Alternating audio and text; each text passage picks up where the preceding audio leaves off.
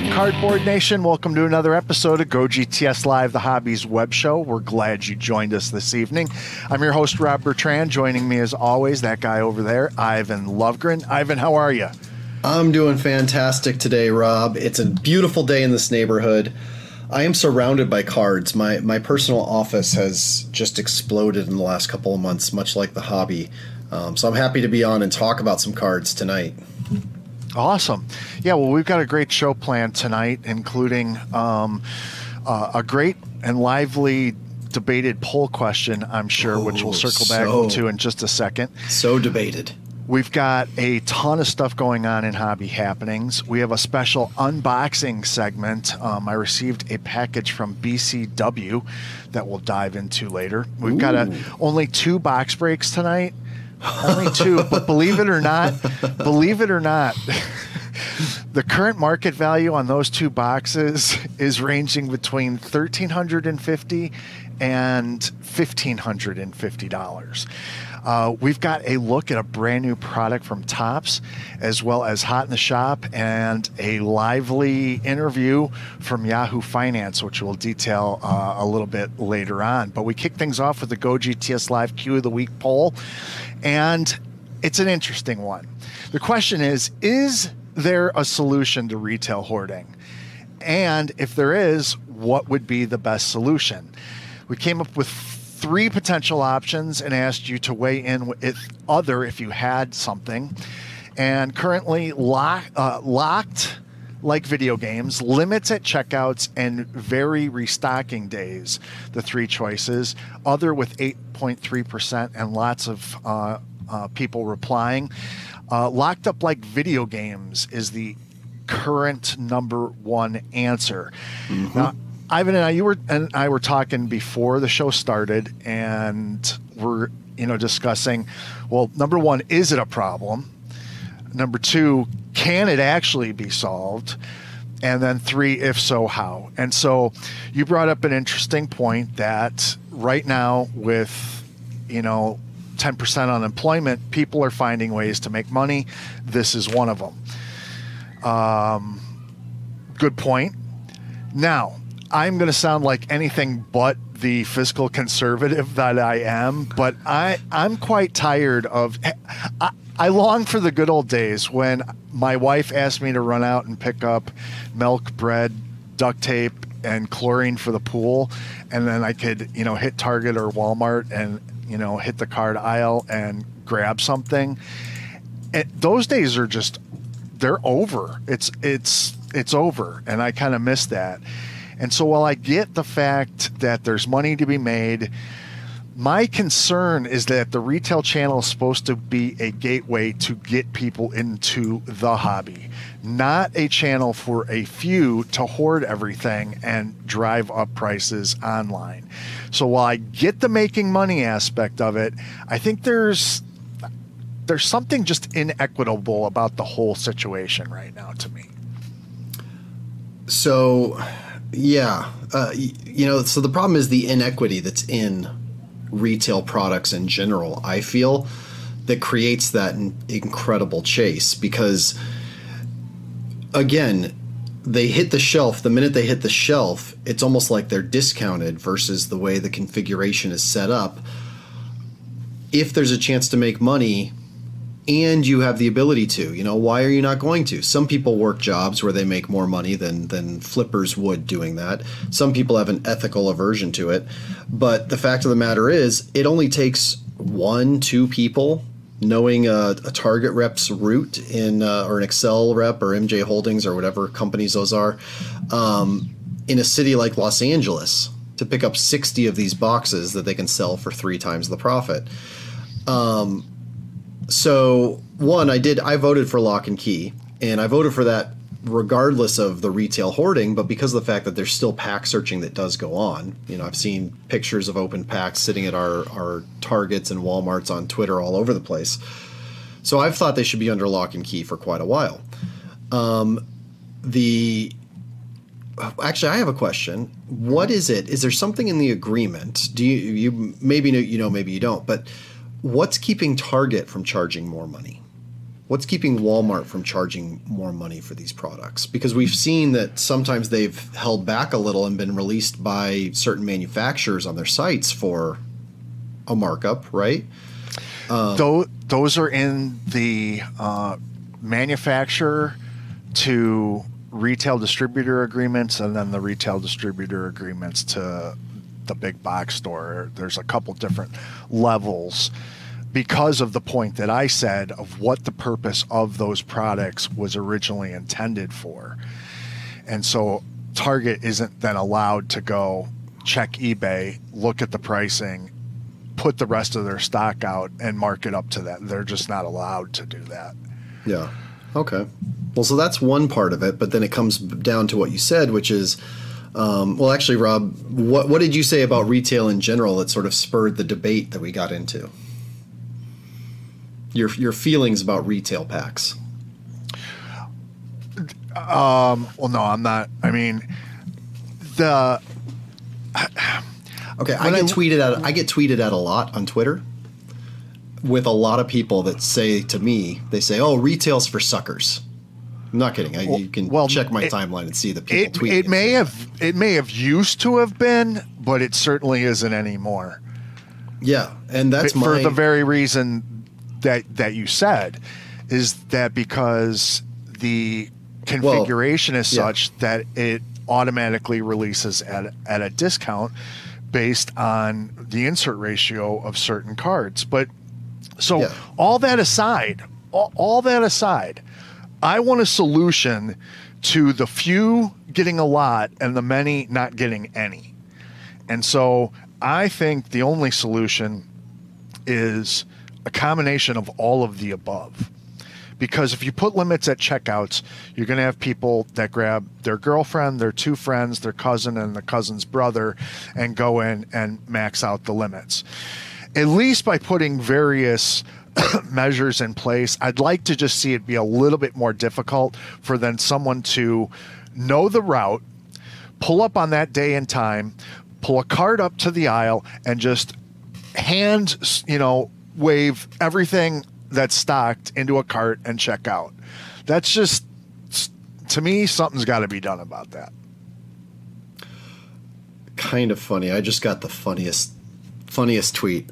Um, there was a, a, a, thread going around with a flipper who's selling flipping advice and bragging about how much he has, and someone is allegedly doxing him as a Walmart regional supervisor. well, see, you have that problem too. So, yeah, um, let's but, look at some of the responses that the audience gave. Mike yeah. E, Hook, Hookem Mike E said, I don't honestly believe that a solution is needed. Demand is nice and necessary to keep the hobby alive. If anything, maybe some more products that aren't in such big demand, like Panini Football or Topps Big League, to keep collectors with less funds still in the game. And eh. this is something I've been saying for years. I know how you feel about it, but I feel different. Topps opening day, you can still get it for retail cost. It's yeah, but not three x. If that's my only option, I don't. I, I want option and variety like there used to be. Okay. Well, so big league, big league is coming out what this week, next week, right? Um, no, it's you know, been out. Heritage has been sitting on shelves for a while before it started disappearing. You know, there is some variety. Also, remember this is now you're asking for two things. You're saying, well, I want collectors to be able to get, I want new people to be introduced to it at retail. And then you're saying, and I want variety. It's like, well, you know, there, there's a couple of things now. Every time you give them something, they want a little something more. I don't um, think it's too much to ask. I can walk into the soup aisle and there's a hundred soups. I'd like to walk into the card aisle and have, you know, the 20 choices that existed, you know, even 18 months ago. But let's look at some more answers because some people have some very good opinions. Uh, mm-hmm. Mark Ruckersfeld said, uh, who's M. Uh, Mr. Ruckersfeld. As much as it may suck for lots of people, uh, just take it out of retail locations altogether. Make it only available online and in card shops. Retail selection is shrinking already, so why not pull the plug?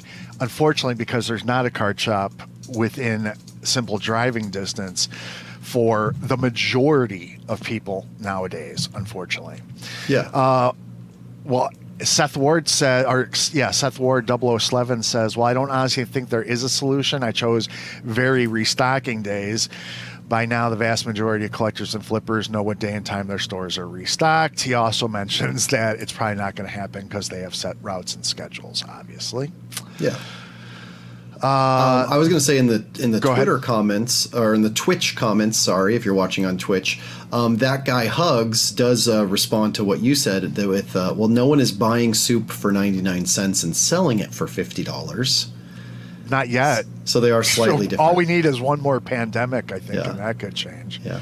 And uh, Mike Wiley, who I also know, um, uh, if, I think responded on Twitter and in the Twitch. Um, he said something that, that I, I also see a lot, um, and it's it's this argument. Well, my LCS buys them all and then marks them up. You know, it's it's a double edged sword because I know of a couple of LCS employees here in Los Angeles who have told me we don't buy it. The flippers come and sell it to us. They know, just like many of us have complained about eBay, right? They know the risks of selling online. They also know that we are having trouble getting product. And so, yeah, we'll pay them $50 a blaster and then mark it up to 55 just to get you in the store, just to have product for you.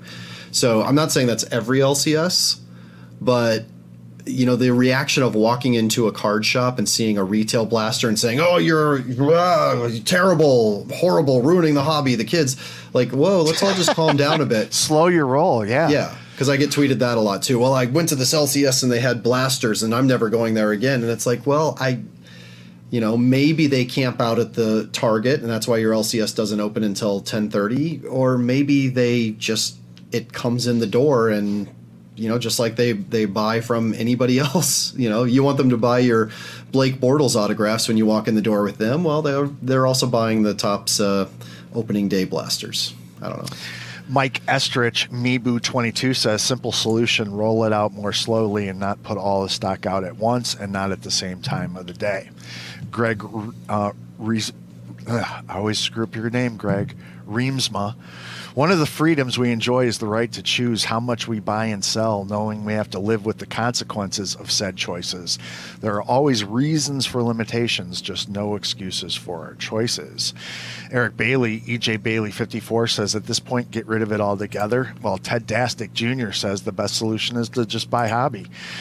And Rick Custer, Custer12 says, I think it would have to be locked up like video games and a daily limit combo. Varying restocking days doesn't make a difference due to the guys who bribe the reps and honestly start making the card boxes not for resale and enforce that. None of which will happen. it Ricky was so good Hedrick, until the very end. yeah. Rick, just, yeah. Ricky Hedrick at Ricky Hedrick 23 says stop buying hangers and retail boxes on eBay for insane prices. Force them to open the product and make them roll the dice to hit a big card. Uh, but so this on, gets back to the problem and my solution. I do have a solution, Rob, slightly. Well, I want to hear. You've kind of said your solution. I'm I'm reading what our viewers think the okay. solution should okay. be. Uh, you could join me it's right in front of you. Well, no, I know. I was jump, jumping in with the Twitch comments there. on the Rush Sports, uh, on the Rush Sport One says sell direct? Question mark. We've tried to get direct for over a year now. Granted, we don't stock Walmart or Target. If we get lucky, we get lucky, but definitely gets frustrating for people who care about the hobby and not just a dollar. Okay, so I do have to jump in because Chris CLR Show Enough I'm so happy I'm finally saying his name right. He just dropped a Twitch comment, which is, again, kind of what you said, but just stop buying overpriced retail and prices will go down like gas prices. But here's the real problem it's not overpriced. The configuration of retail has not changed relative to hobby boxes, but the price of hobby boxes has shot through the roof. So if you've got a if you've got one silver prism rookie per blaster of Prism basketball and it's $20 and you're getting four in a hobby box or even six in a hobby box and the hobby box is $260 you can see right there that yeah the blaster is worth more money. So i think part of it is going back to what so many people have said about retail four or five years ago is the manufacturers might need to adjust down the hits in retail because now that ink and paper assets are such big hits it is worth that price in the secondary market. Uh, okay, so we're, we're getting somewhere. Okay, so that is an option. I also think it's time to re examine the retail pricing structure. Everybody loves being able to spend 20 bucks for a blaster and scratching that itch. But if the reality is that you're going to walk into your big box store and there not be anything there for you to scratch that itch with, would you be willing to pay $40 for a blaster? And I'll give you an example of this, Rob, that I have. Uh, I believe I have right here. Where is it? Oh, it's in my it's in my uh, box. So I opened one of the hundred dollar blasters of Panini Court Kings International, and people were saying, "Oh, hundred dollar blaster. What's the deal with that?" You know, like, well, they just had in mind a blaster is twenty dollars, and uh, I don't have any of them here because I did sort them out and put them in my COMC box but a Luka base card from this is going for $25. A Giannis base card from this is going for $30. A LeBron base is going for $30. So, yeah, that is a solution um, to charge a little more and watch either the market catch up or the market settle, um, you know, in line with that. Okay. I mean, a I Luka. A Luka Prism is a $60 card now. A base Prism from this year's Second year is $60. So obviously a blaster at 20 if there's a $60 base card. We're not even talking Zion.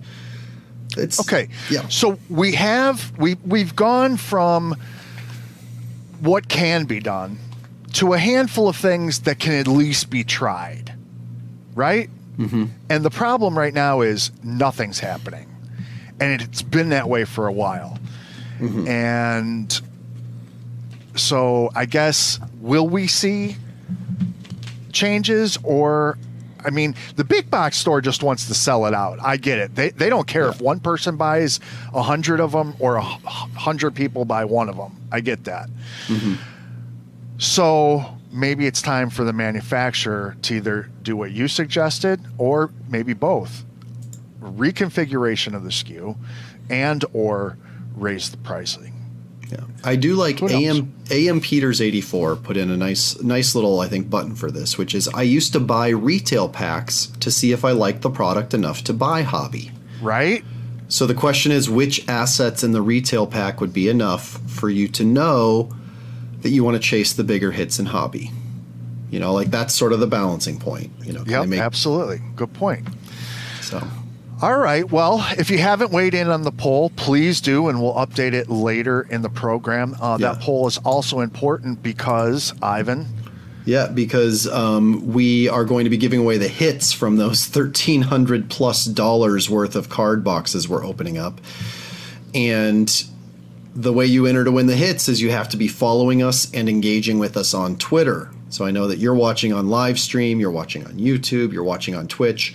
Um, but our giveaway system draws winners from Twitter. So if you have not already, this is your first time watching, you just found us out of the blue, sign up for a Twitter account, twitter.com, follow at GoGTS Live, vote in the poll for fun, and then engage with the tweets throughout the night that we'll put out there. That's how you'll enter to win the hits.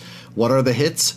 We don't know, but we've got two incredible boxes to open Gold Standard from Panini and Chronicles basketball. So if you're complaining you can't find Chronicles basketball on retail shelves, well, guess what? You can win some here tonight on Go GTS Live. That is true.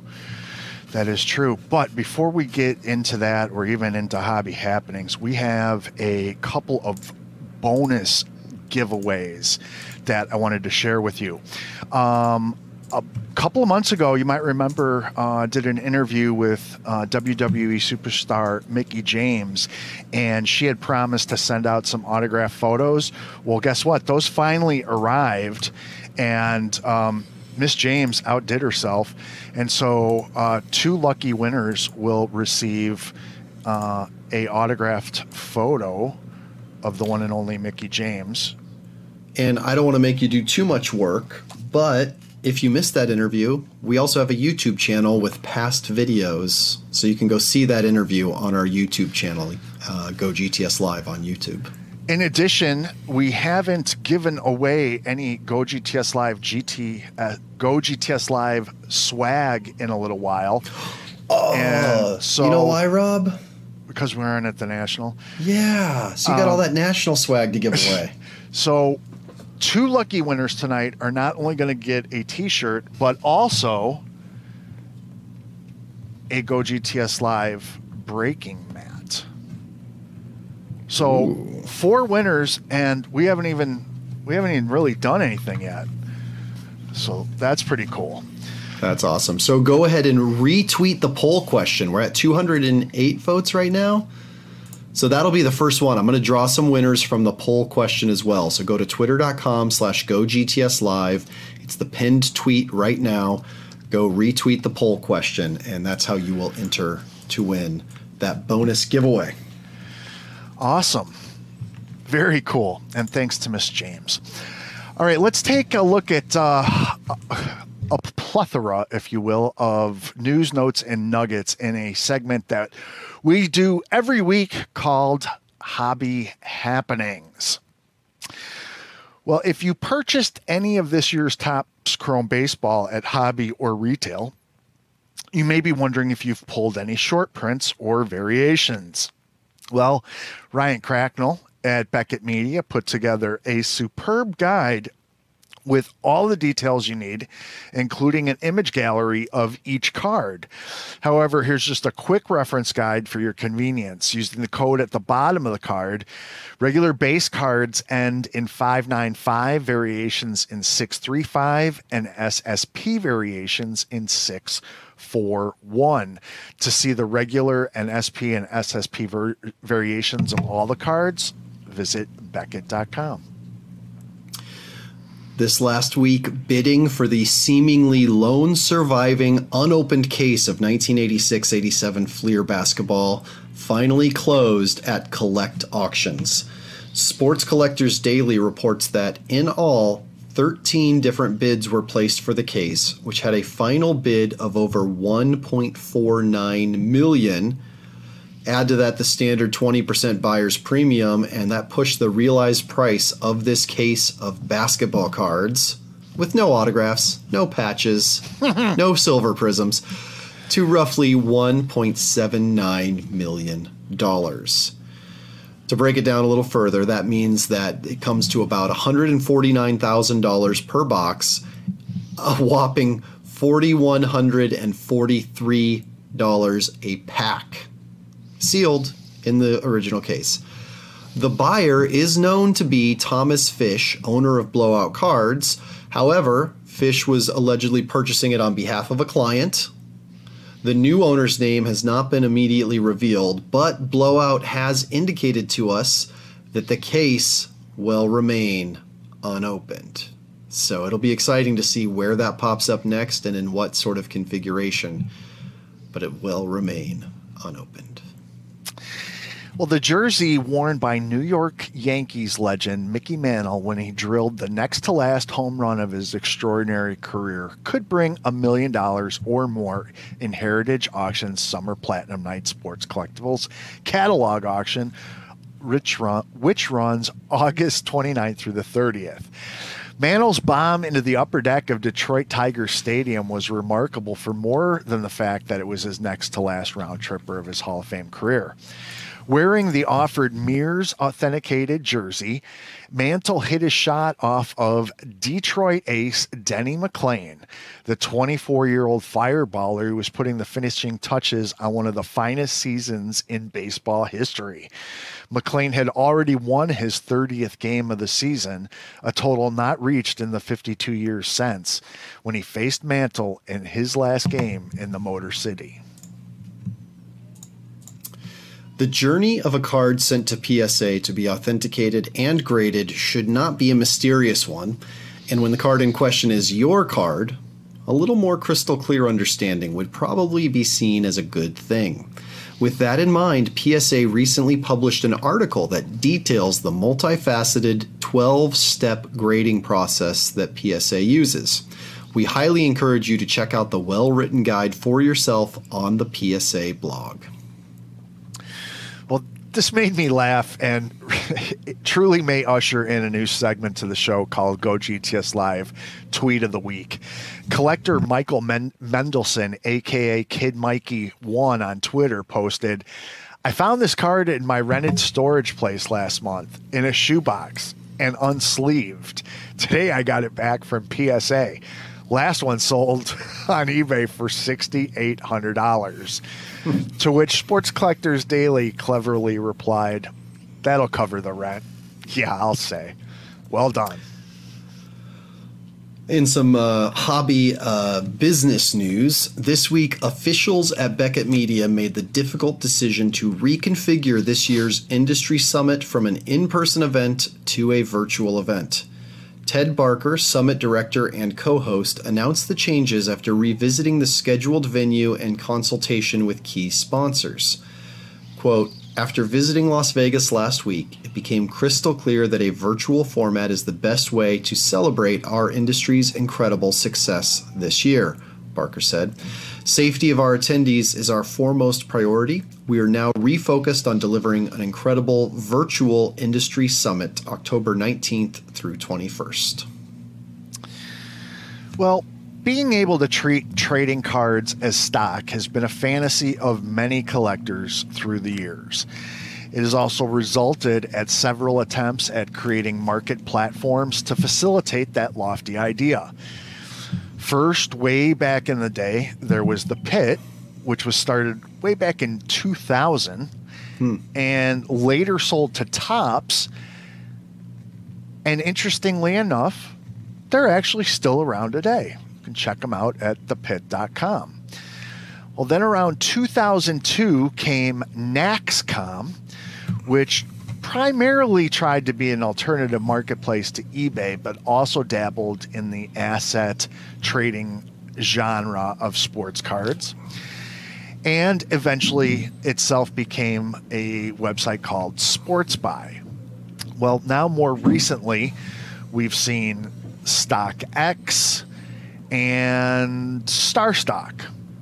Well, now it seems there's about to be yet another newcomer to the table with Card Stock Exchange. It seems the demand for such a platform remains strong amidst those with a co- with a collecting as an investment mindset.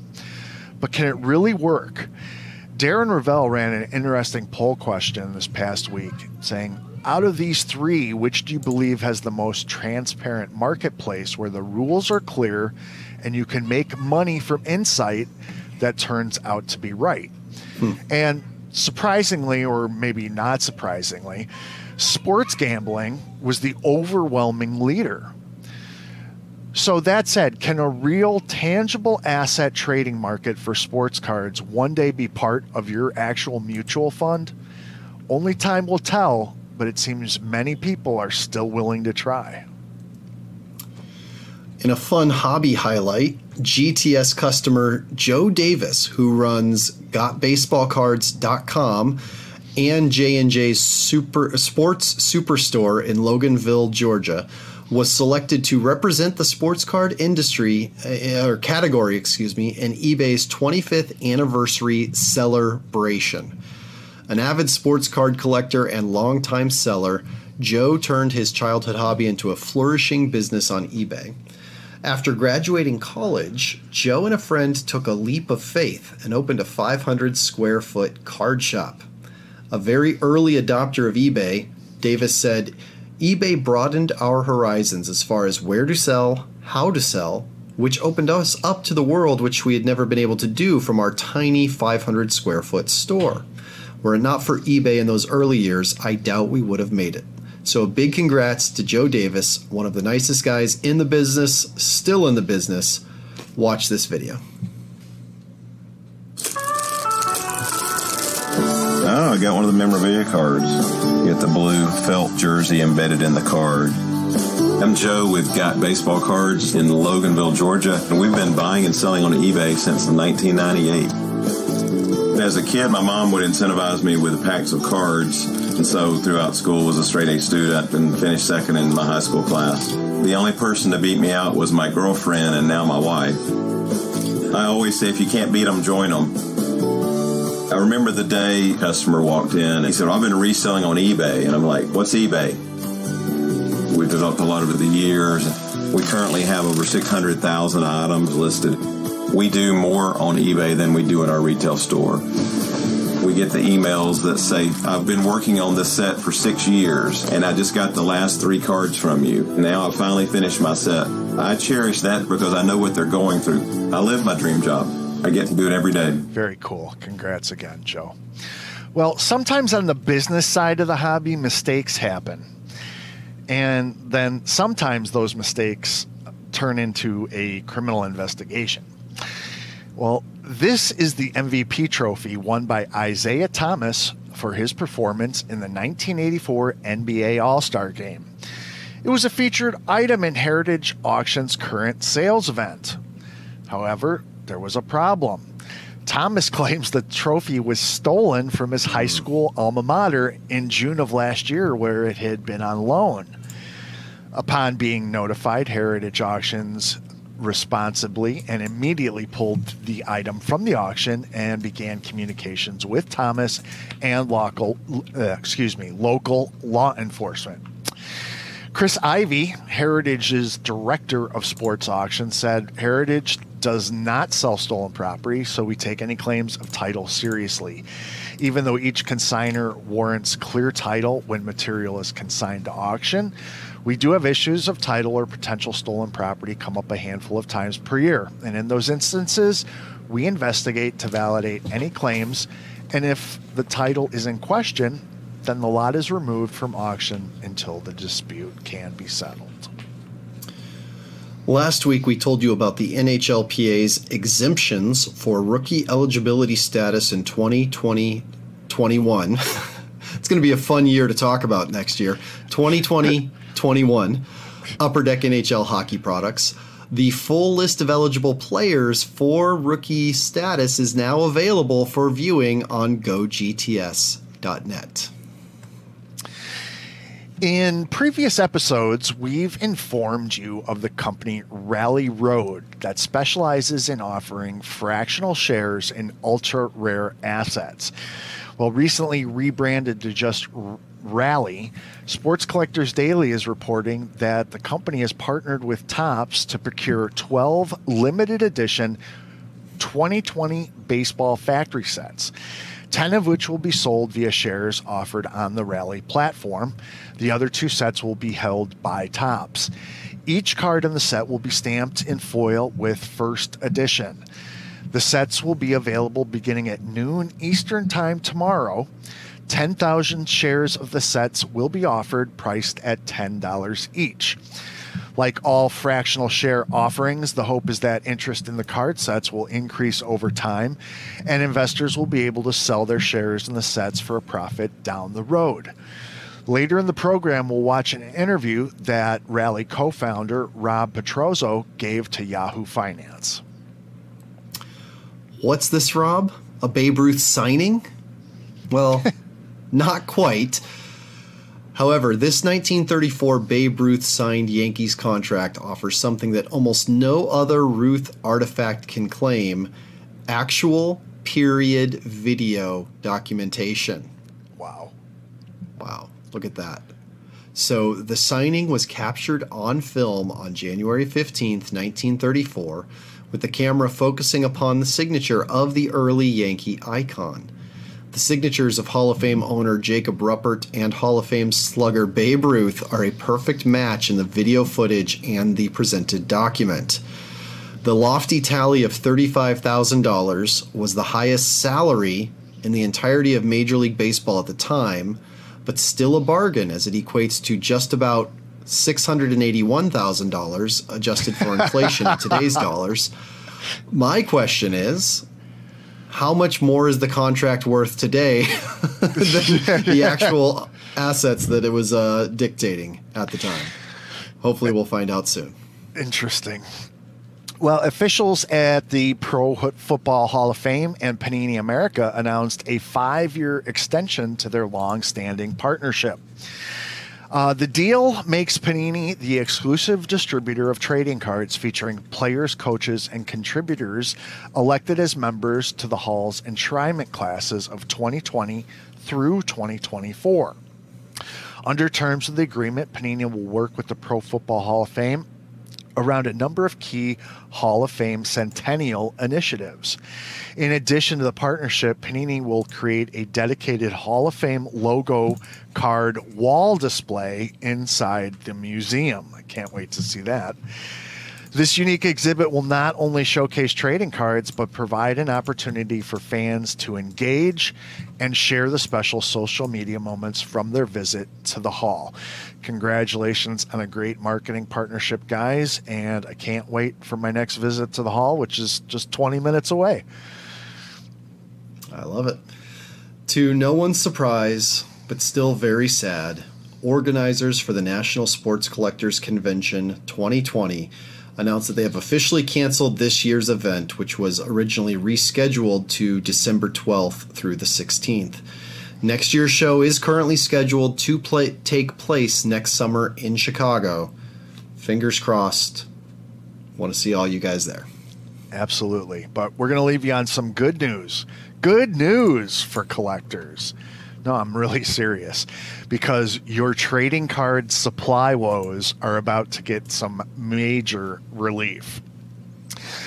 Longtime gaming card supplier Dragon Shield and Beckett Media have partnered to form Beckett Shield, who will be releasing a first wave of between 13 and 15 desperately needed products to the market beginning in the fourth quarter. The first wave of products includes top loaders in five sizes ranging from 35 point to 130 point, as well as 35 point magnetics called card armor and semi rigids for grading submission. All of which are extremely difficult to find right now, as you know. In addition, the company will be releasing penny sleeves for standard and thick cards, as well as team bags, graded uh, card uh, bags, and nine pocket pages. However, perhaps the best news is that these supplies will be made in North America and distributed from Dallas, Texas, which should greatly ease current supply chain issues. Also, we'll be having an interview with a company representative on next week's show. Hmm. And that's a look at this week's hobby happenings. How about that, Ivan? You're going to be I able to get it. 35.1 touches. Called Card it. Armor. I like the name. Well, Very hey, if, interesting if you can story. Make it happen. If you can make it happen, right? Yeah, absolutely. So, um, anything you want to unpack before we dive into an unboxing segment? Well, it's another thing I've seen with collectors on Twitter a lot lately. Um, so I love the kid Mikey story about finding um, in his storage locker, going back and finding a, a Giannis rookie card, being able to get it graded and it grading a 10. Um, I know I've also seen a lot of hate from collectors recently about people making up stories like that for attention. Um, and one, I personally know Mikey. Actually, we've met him multiple times at the National. Really, really great guy. Um, but the kind of guy that does spend a bit more in the hobby than I'd say the average collector. So no, it doesn't. It doesn't actually surprise me, especially because I personally had a second year Giannis that was in a box that I forgot about until about four months ago. I was going through some stuff and I remembered, hey, I bought two packs of Prism that year. And it wasn't the rookie card, it was the second year, but that's a $100 card. Like, who really remembers some of these guys when they were not a big name? You know? Oh, I know. I think of all the cards that we um, packed up as just base insert and parallels that either we gave away in prize packs at the National or donated to charity. And I'm like, hmm, wonder if got to rethink that a little bit. Yeah. But, uh, all right. So, oh. So that one was cool, and then I'm also it's it has nothing to do with the actual story of Rally Road, um, but I I find it really funny. This happens frequently where a company comes out with a name. Remember, they were originally for cars, yep. old cars. So Rally Road really fit. Um, but then you also have to wonder how big and how much value did they have to get before they could buy. I'm sure someone somewhere has Rally trademarked. and so they probably actually had to like enter negotiations for years in order to be able to call themselves Rally versus you know exactly Rally exactly. hamburgers or something like that. So, um, but yeah, so there you go. I really liked your story on uh, Babe Ruth too. I mean, how true is that? You know, the documented video evidence. I mean, you want to talk about provenance? Boom, there it is, smacked all over YouTube. Hey, one pass correct. Oh man, I haven't had a heart attack like that in a while. So the tweet is already up. Twitter.com slash GoGTS Live. If you want a chance to win what I can confidently say is a multiple thousands dollar card. It may not be the five that it's listed for on eBay, but it's got to be somewhere up there. I mean, go to follow us, twitter.com slash GoGTS Live, and retweet the tweet that has the uh, the link to the show and says retweet and follow or retweet and watch to enter to win. Again, must be following on Twitter as well, otherwise the system won't draw the draw your name. Um, but go do that now and then stick around. You have to be watching at the end of the show in order to claim your prize.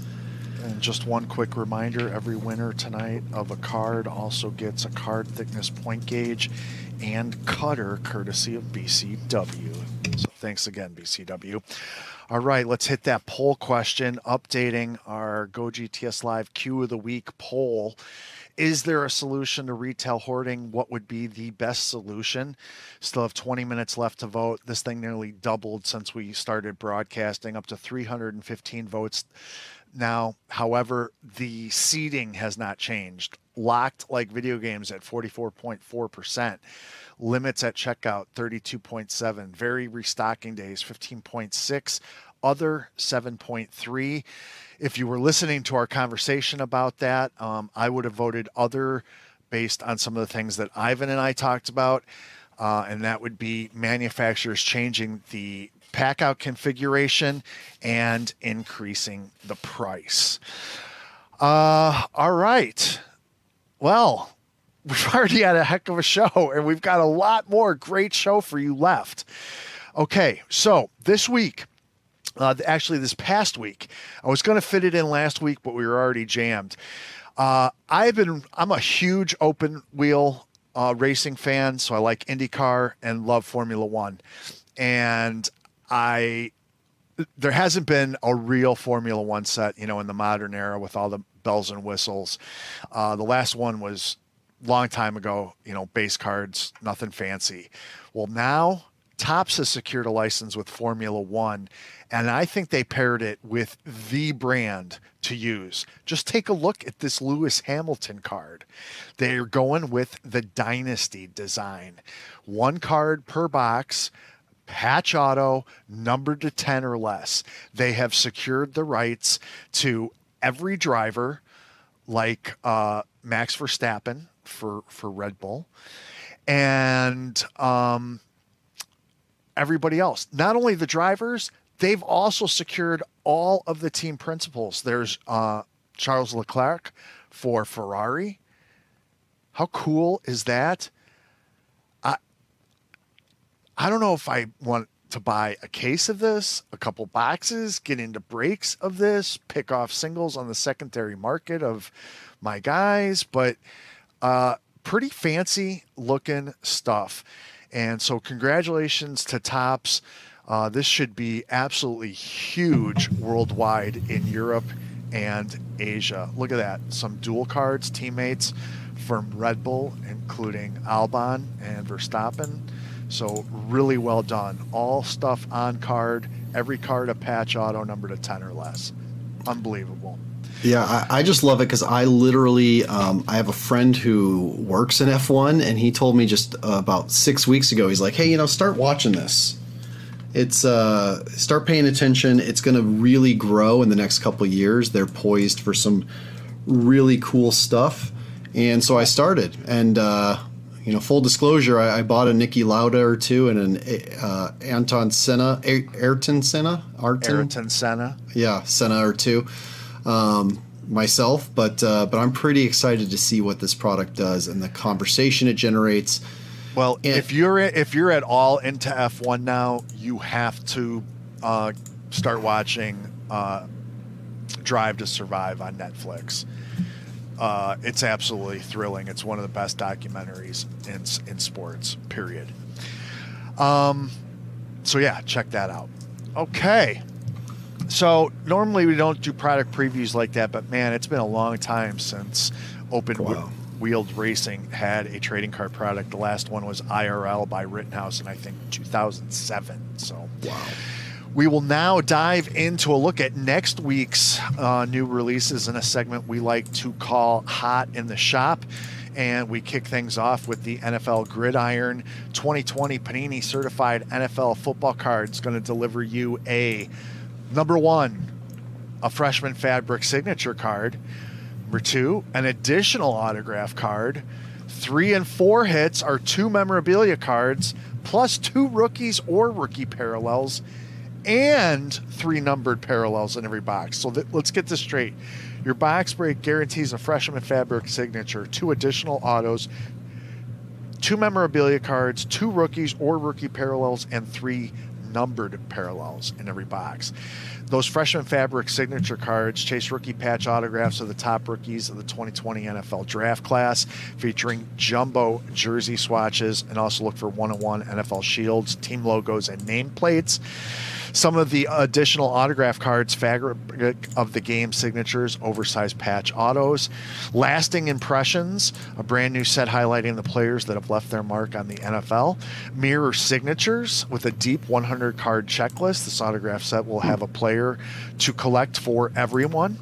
Uh, new in memorabilia cards is uh, hunt for new inserts, including scoring machines, majestic rookies, majestic stars, stat smashers, uh, which is a brand new SSP insert and highlights the best to ever play the game. This releases next week. It'll be in stores and at your local, uh, in your local hobby shop, uh, online retailer, and of course, all your favorite breakers. Check it out. I'm super excited for this next one, especially on the heels of what we were just talking about more product, more shelves. This week, 2020 Topps Archives Baseball comes into hobby shops, delivering two autographed cards plus one Topps nickname mini poster. Remember, this is the nostalgia set of the baseball card calendar, bringing back popular designs from the 60s, 70s, 80s, and 90s this year's set focuses on 1955, 1974, and 2002 for the base set across a variety of parallels as well as rare variations. Um, obviously, the checklist is packed full of both great rookies, popular veterans, and rising stars, and some Hall of Famers and greats to play the game. One of the cool, fun variations in this, in anticipation of the originally scheduled uh, game in Iowa at the Field of Dreams, there are 1989 Topps Cornfield variation cards. So, unfortunately, that game was delayed, canceled, postponed, but very cool to see it still make its way onto cardboard. Um, look for things like the base card red parallels on the 1974 Topps. Uh, look for 1955 Topps designs. And then, of course, there are also some other cool inserts like nickname poster cards, 1990 Topps rookies with the 2020 season rookies on the 1990 Topps design, and parallels galore. Hopefully, you'll be able to find some of this and rip it with your kids, with your friends. Share the hits on Twitter. Looking forward to Topps Archives again this year. All right, next up, 2020 Panini NFL 5 trading card game boosters. Building on the success of last year's uh, NFL trading card game, Panini releases a new booster configuration with six foil parallels, plus four epics, one legendary, and one rookie in every box. 24 uh, packs in a box, 10 cards per pack. Uh, plays in conjunction with the 2019 demo and starter deck, so you can continue to build your build your team. Collect and play with seven new player cards per team, including rookies like Joe Burrow, Jerry Ju- Jeudy, uh, Tua, and many more. Introducing new power up cards that supercharge your players while on the field. Build a full lineup from your favorite franchise or mix and match to make your dream team. Nine playable cards and one rules card per pack. Again, fully compatible with the 2019 NFL 5 TCG sets. Also, this week we have 2020 Leaf Best of Multisport Premium Edition. Uh, this premium edition buyback product is going to feature four cards per box. Notice the configuration is box purchase only. Uh, you're going to chase the redemption card, which is good for a four box sealed case of 2019 2020 Panini National Treasures NBA basketball cards. What? Yeah, so one, you're going to get a redemption, worst redemption you ever got. It's for a sealed case that I'm sure is in Leaf's possession. Um, that's usually how they do redemptions. Uh, but hey, that's not all. Here's the question Would you rather have that case or would you rather have a 1952 Topps Mickey Mantle card? A 2000 playoff contenders Tom Brady autograph? A 1986 87 Fleer Michael Jordan in a PSA 8? A 1993 Upper Deck SP Derek Jeter BGS 9.5. Like I haven't even mentioned the Mike Trout rookie that's right there on the sell sheet, and plenty, plenty more in this product. Very crazy looking product, huge chase product. Look for that in hobby shops and with breakers this week. All right. Next up, we hit the ice uh, with the NHL playoffs in full swing. We've got 2019 20 Upper Deck Ultimate Collection NHL hockey cards. Uh, one of the premium releases of the year. You're going to find one autographed rookie card or one autographed memorabilia rookie card plus two additional autographed memorabilia or autographed memorabilia cards, and one base parallel or ultimate introduction cards in every box. So one pack, four big hits, and the 90 card ultimate introductions insert set boasts all of the top rookies in the game today uh, impressive slate of low numbered parallels, as well as the gold auto parallel featuring hard signed autographs, falling on average one in every four packs. Very cool. Ultimate Access, more dazzling imagery and hard signed autos, and the Gold Patch Parallel, numbered to just six. Ultimate Rookies are true rookie cards featuring the top players from the 2019 class. Keep an eye out for Ultimate Rookie autograph cards, numbered as low as 99. Ultimate Rookie Auto Patch cards number as low as 49 and hobby exclusive one of a kind 101s. Ultimate Rookie Auto Shield Patch cards and the NHL Shield Patch cards. All autographs are hard signed. Of course they are. A lot more to look for in this product. Uh, be sure to check out the full details on gogts.net and a very fun product coming from Topps for the entertainment world this week 2020 Topps Star Wars Authentics 8x10 blind packs. So here's what's cool about Topps also doing memorabilia like this. You can get a blind pack where you're going to be able to pull an autograph from one of the top signers from the Star Wars universe. Uh, on an 8x10 and know that it's authentic because it's coming to you from Star Wars Authentics. Uh, each one is exclusively sequentially numbered, or sorry, each one includes not only an 8x10, but it also includes an exclusive sequentially numbered Star Wars Authentics trading card along with the photograph. Um, and the return of signers uh, from The Rise of Skywalker and The Mandalorian. So if you've been waiting to get some of those Mandalorian autographs, um, signers from The Mandalorian include Giancarlo Esposito, Gina Carano, Nick Nolte, Werner Herzog and Omid Abtahi. There are also some standalone film signers such as Felicity Jones, uh, Alden Ehrenreich, Forest Whitaker, Riz Ahmed, Donnie Yen. And there are some classic and prequel signers, including Harrison Ford, as well as Hayden Christensen. Uh, well, you know how I feel. Um, and the new trilogy signers Daisy Ridley, Adam Driver, Domhnall Gleeson, Billy Dee Williams. List goes on and on and on looking very, very cool from Star Wars Authentics. 8x10 blind packs in hobby shops this next week. And that's a look at Hot in the Shop. Uh, new releases popping next week in your local hobby shop, favorite online retailer, or breaker.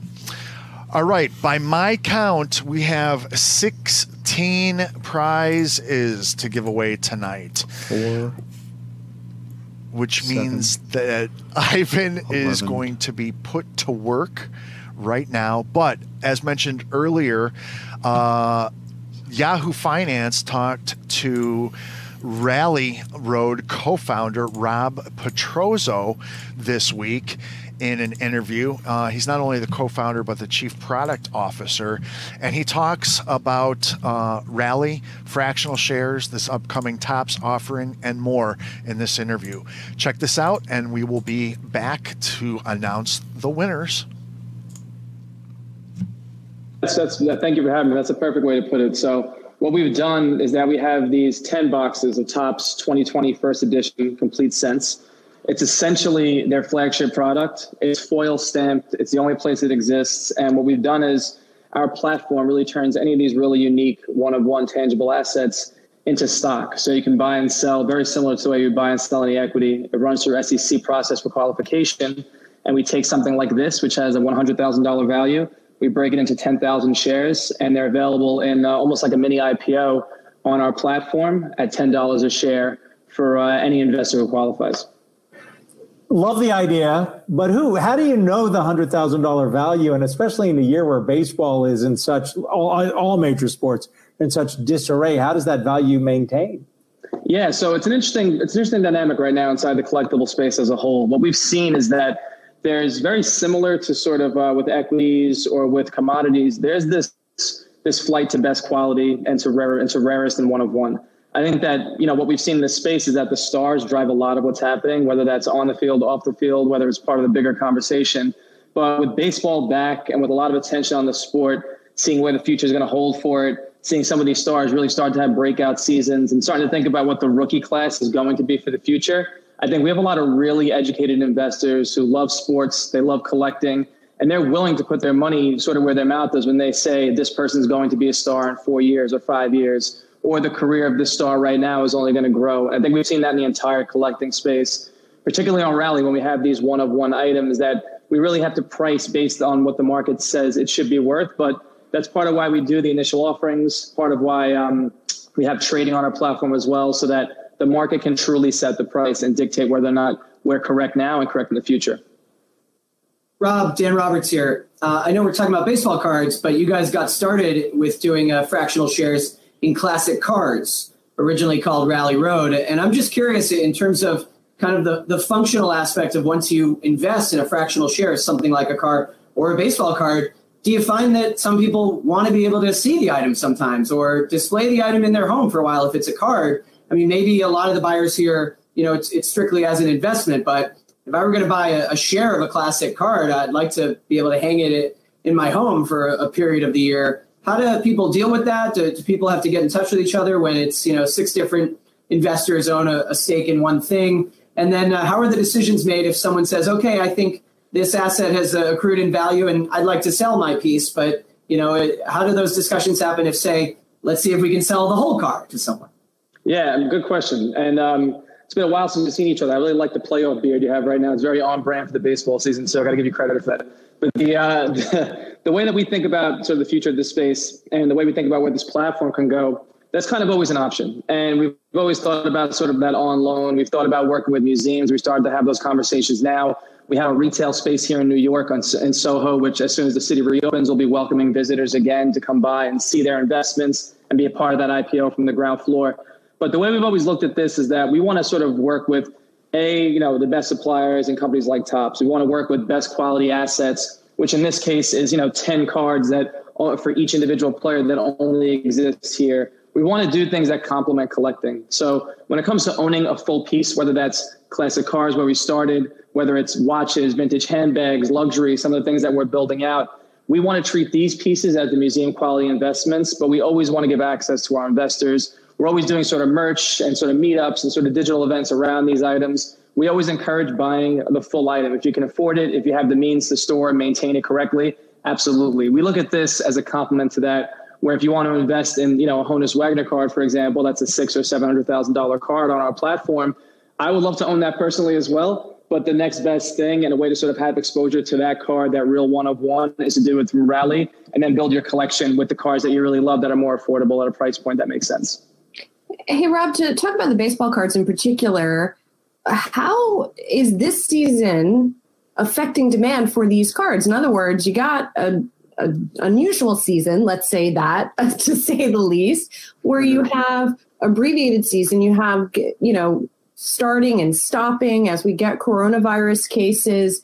Does that diminish the appeal around these?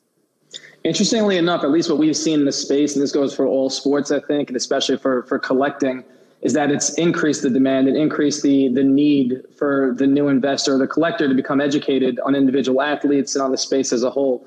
So what we've seen is that nostalgia has really sort of taken over, and that's a lot of what this platform is built on. And you have the stars that that are always going to be in the spotlight, the LeBron James and and the uh, you know and the Mike Trouts, who are always going to have that appeal, whether there's a season or not, because they're looking at collectors looking at full career. But what we've also seen is that people are sort of starting to put together their own sort of education, their own timelines for individual players who they see a lot of potential for the future. And these are, you know, these are rookies. These are people who are having breakout games. They're individuals who have a small fan base. But because of the way information travels now, if somebody goes out and hits for a cycle today, and it's a name that no one's ever heard of before.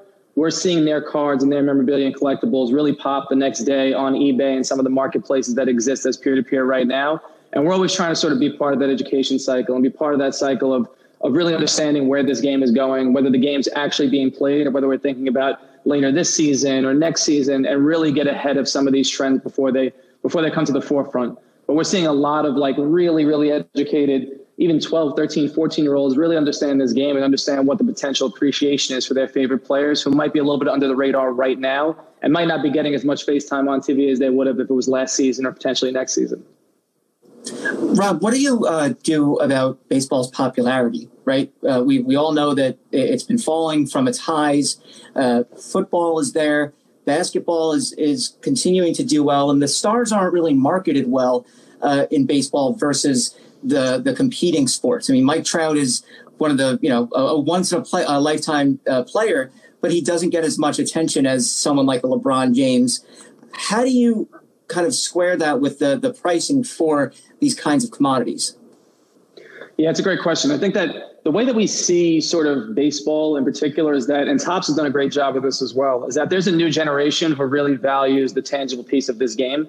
And whether that's the baseball cards or it's the collectibles that go with it or it's some of the digital things that are being done, top it with um, generation to appreciate the tangible pieces that come with it. Whether that's bringing Topps whether it's companies like ours and bringing that to a new generation of collector who maybe thinks about this just as much as a financial instrument as they do of collecting the actual tangible piece of the game as a whole, and try and get ahead of that in a way that you know baseball doesn't necessarily live in the same sort of television world as basketball. Doesn't have the same sort of five on five action and, and gameplay that goes with it. But I think that what the MLB is doing in really making initiative to go digital in a lot of different ways right now, and the way that the collectible space is kind of followed with baseball is going to help sort of pivot a lot of what they've been doing with the someone my generation, the 37 year old who you know loved baseball as a kid and collected cards. I'm now getting back into it as a lot of my friends are, and this 12 and 13 year old getting back into the collecting space as sort of their entry back into baseball, into following their players and getting into fantasy and doing the things that football and, and the NBA for the last decade have done really successfully. I think the MLB is, is starting to do a lot more, and the companies around them are doing a lot more to push that narrative with that younger generation. Right. Rob, thank you so much. Good to see Rob Petrozzo is Rally co-founder and, and chief product All right, we are back. Uh, pretty interesting interview, right? Uh, real intelligent, uh, likable guy.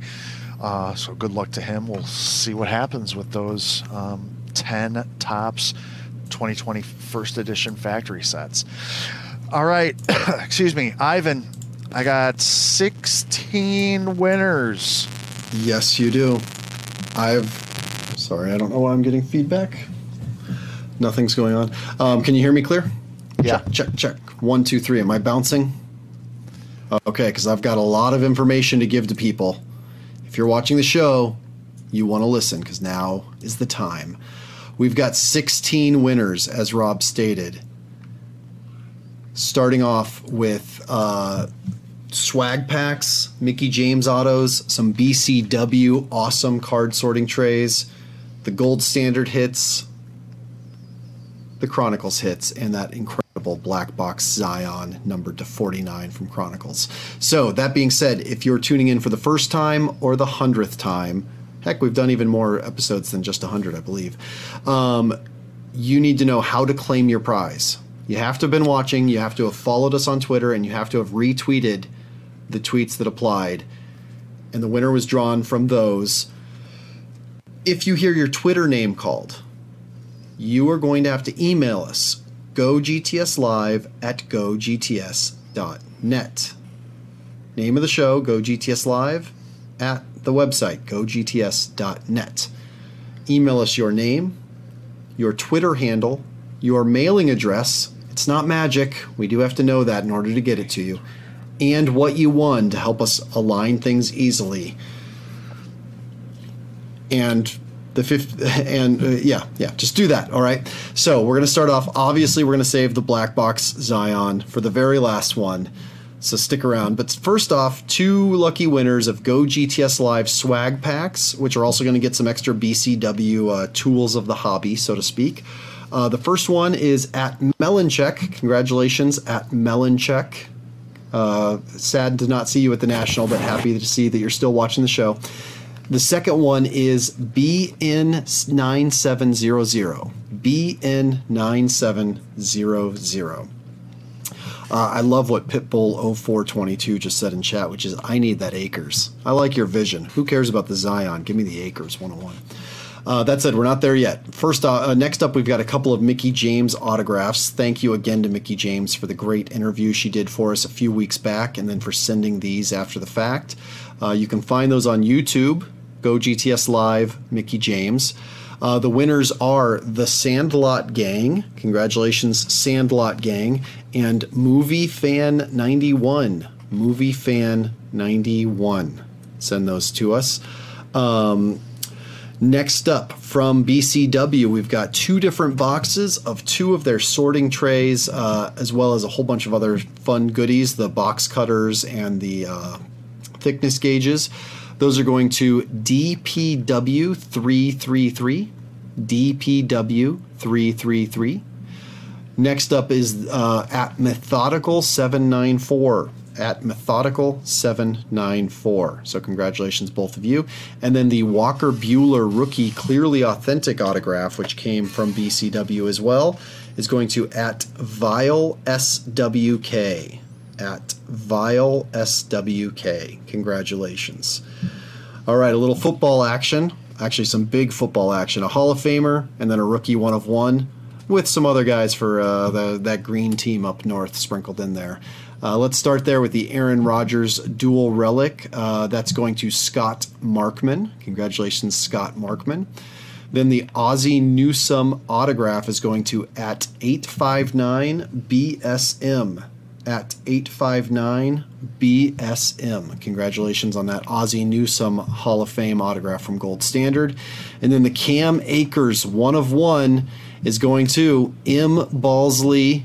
Uh, I thought there was going to be a number. M. Balsley. M B A L S L E Y. You won the Cam Akers one of one. Congratulations. And now from Chronicles, the Naz Reid autograph is going to at PVW 1018. PVW 1018. Congratulations on the Naz Reid autograph. The uh, Mfundu Kabingla autograph. I apologize to you, sir, wherever you are, for butchering your name. Um, but uh, that autograph is going to Panda Bear Bechtel. Congratulations, Panda Bear Bechtel.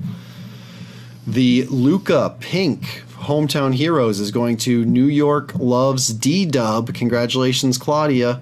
New York Loves D Dub. Next up, the Zion Threads goes to Nick Ravel 317. Nick Ravel 317. We're getting there. That's the Zion Threads. Next up is the Ja Luminance. Love this card. That's going to at Waxtopia Oh, it's coming down to it. I see the suspense building. The drum roll is in my head. The black box, Zion Williamson, number 21 out of 49, is going to KRSP70. KRSP70. Congratulations, KRSP70. I do like seeing all the winners that are excited there in the chat too. It's fun seeing Waxtopia's response, uh, Matt Balsley, so on and so forth. But the big winner, KRSP70, congratulations on winning the Black Box Zion. So again, all winners need to email us gogtslive at gogts.net with your name, your mailing address, what you won, and your Twitter handle. And we'll get those prizes out. Hey, just a reminder too, um, we ship those prizes.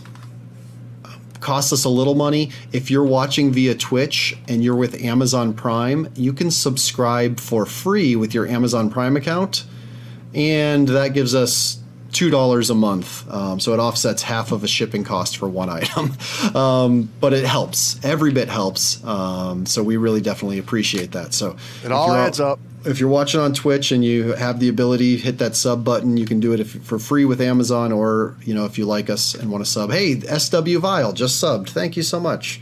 I'm guessing that you might be the other. It was spelled the other way, but. Um, uh, Keb62980 wants to know how can I get a keychain cutter? Well, I think that you've got more than you're sending out this week, right, Rob? So maybe watch again next week and we might give some away with next week's prizes.